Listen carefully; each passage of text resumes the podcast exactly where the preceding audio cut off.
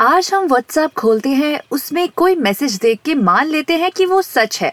आपकी best friend आपको किसी के बारे में बताती है और आप उसकी बातों में आ जाते हो। आइए जानते हैं why it is important to recheck the statement set by the people to us. Why is it important to look beyond the obvious. On today's episode of yoga dialogue, let's explore this by going back in the past and opening the text of the Yog Sutra by Maharishi Patanjali. Let's discover Yog in a new light. Let's find out how to live a beautiful life. Yoga Dialogue, the art of taking yoga beyond the mat. Vritti Swarupyam Itratra Vrittaya, Panchataya, Kalishta, Aklishta. These are the words from Patanjali Yog Sutra. This is the fifth verse that talks about the types of hurdles we face during our path of self-realization. पिछले episode में हमने बात करी थी हमारे चित्त की और जाना था कि जब वो कॉन्सेंट्रेटेड या एकाग्र नहीं रहता तो वो डिफरेंट वृत्तिस यानी हर्डल से इफेक्टेड रहता है, और जब हम एकाग्र हो जाते हैं तो चाहे कोई भी वृत्ति आए हमें कोई इफेक्ट नहीं होता। We are free and our mind is clear और हम अपने रियल सेल्फ को देख पाते हैं। It's like those days when we are lying down on the bed and introspecting. No sound coming from outside affects us and we analyze ourselves in our own silence. In the fourth and the fifth sutra of Maharishi Patanjali, he adds that there are five kinds of vrittis or hurdles that comes to us in two ways.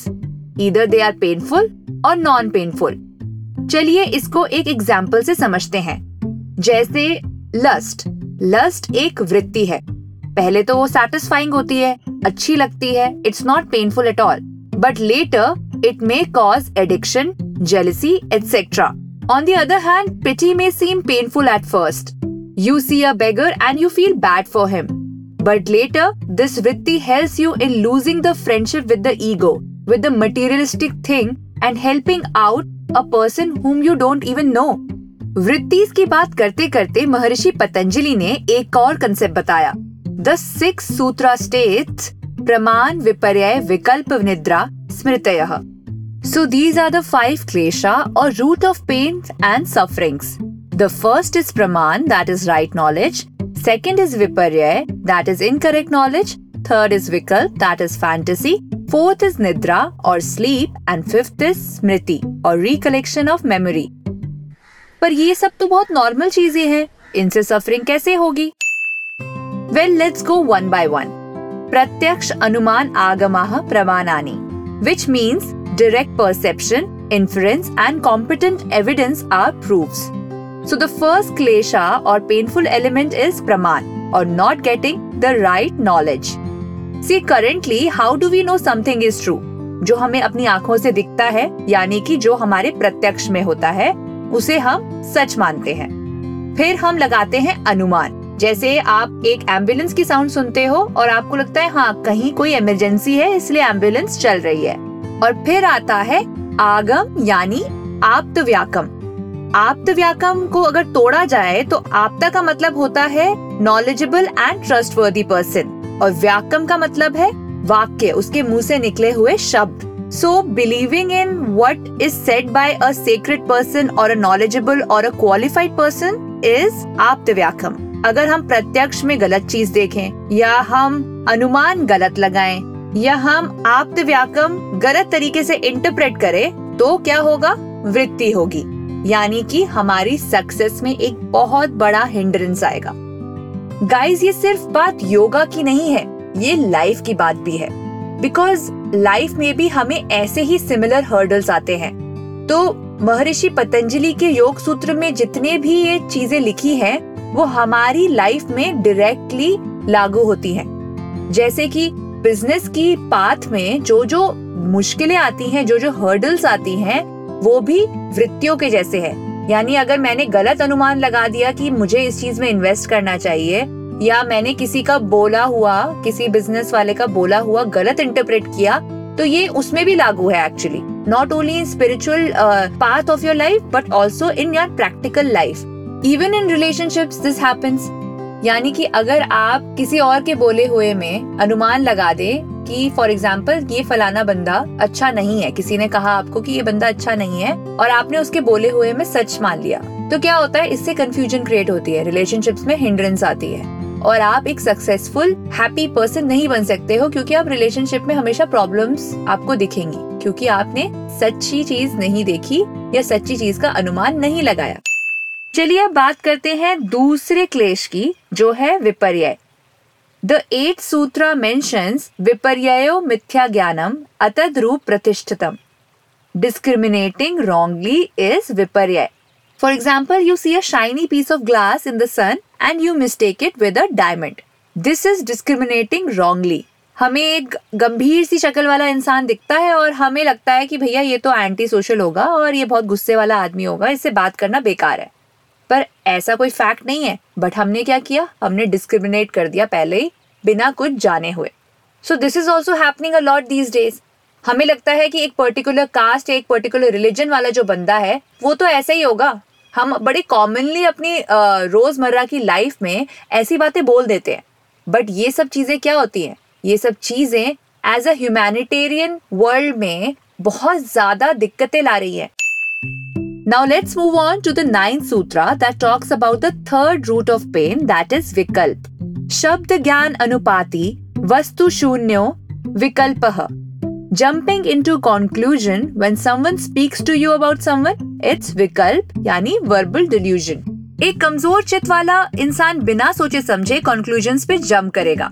When you get angry, you tend to shout without a reason. Later on, you realize that how the problem could have sorted without all of that drama. ये कितनी बार होता है ना हमारे साथ?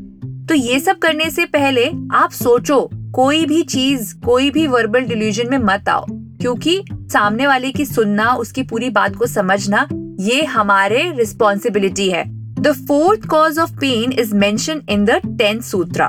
It states अभाव प्रत्यय आलम्बना वृत्ति निद्रा, यानी कि getting devoid of the state you are in is a वृत्ति which is called निद्रा। जी हाँ, नींद भी problems create करती है। Awareness leads to self realization, but when you are asleep then you will not be aware of that time. Our mind automatically ignores the sounds, the visuals and the dreams that follow. This leads to the next klesha, the 5th one, that is smriti or memory. The 11th sutra states, Anubhut vishyasan pramoshah smriteh, which means memory is when the subject's experience in life do not slip away and their impressions keep coming back. Memory जो होती है वो प्रमाण यानी कि knowledge, delusion, इन सब चीजों से बनती है। These keep coming to us while we are sleeping in forms of dreams और while we are doing some work यानी डे ड्रीमिंग में भी हमें दिखती है।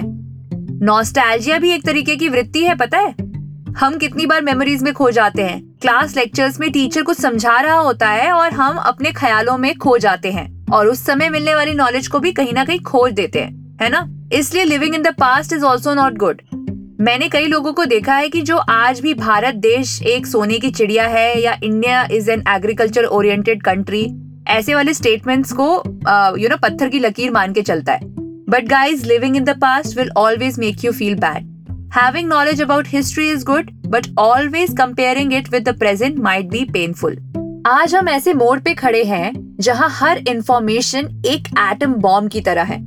आज आपने पॉलिटिक्स से रिलेटेड एक गलत मैसेज सर्कुलेट कर दिया तो क्या होगा, हर जगह गलत इन्फॉर्मेशन फैल जाएगी चुटकियों में। लोग गलत तरीके से उसे इंटरप्रेट करेंगे और गलत कंक्लूजन्स पर आ जाएंगे। It is very important to learn that we need to be truthful and reliable as well. अगर आपको कोई इन्फॉर्मेशन मिलती है then please please please go and check about its validity. आधी जंग तो हम वहीं जीत जाएंगे। हाल फिलहाल में जो जनता कर्फ्यू हुआ था वो एक लाइव एग्जाम्पल है आप व्याकम का गलत होना, यानी एक रिलायबल सोर्स की इंफॉर्मेशन का गलत इंटरप्रेट होना। सो क्या हुआ, बोला गया था कि 5 बजे आपको बाहर निकल के अपनी बालकनीज में जाके ताली बजानी है, शंख बजाना है और थालियां बजानी है, जिससे आप लोगों को प्रोत्साहित कर सको जो आपके लिए इस बड़ी मुश्किल में कोरोना के टाइम में हमारी हेल्प कर रहे हैं, जैसे कि पुलिसमैन, जैसे कि डॉक्टर, इन सब लोगों को प्रोत्साहित करने के लिए ये पूरा कार्यक्रम किया गया था।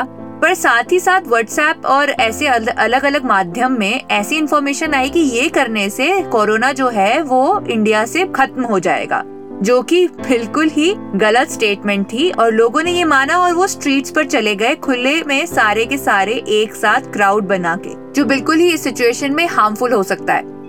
योगा जो होता है वो हमें सिखाता है कि हमें इस तरीके के डिल्यूजन्स, इस तरीके की कंक्लूजन्स में नहीं आना जो रिलायबल सोर्स से नहीं आई है। एक योगा क्लास ना केवल आपके शरीर को फ्लेक्सिबल बनाती है बल्कि आपकी सोच को भी खोलती है। It not only strengthens the muscles but also your willpower and intellect. We need to realize that yoga philosophy हमको सही तरह जीने की विद्या देती है। हर रोज मेडिटेट करते हुए इस बारे में सोचिए और देखिए आप लोगों की लाइफ में कैसे डिफरेंस ला सकते हैं। आपको बस हर एक मैसेज को सर्कुलेट करने से पहले सोचना है, समझना है और सर्च करना है। और अगर ज्यादा डाउट आए तो उसके बारे में कंफर्मेशन सिर्फ और सिर्फ रिलायबल सोर्स से करना है। और हाँ, ऐसी डाउटफुल चीजों को फॉरवर्ड तो बिल्कुल ही नहीं करना है। In the times of pandemic like corona, I would request you to be mindful and inspire people rather than conspiring them with wrong knowledge. I will be back with more episodes on yoga dialogue and tell you how to incorporate the old knowledge of yoga in your life. Stay tuned on Yoga Dialogue with me, Akanksha. Namaste. Yoga Dialogue is a podcast by Akanksha that is based on her research and experience in yoga. She's a certified 500-hour yoga teacher and also holds a master's degree in yoga and science of living.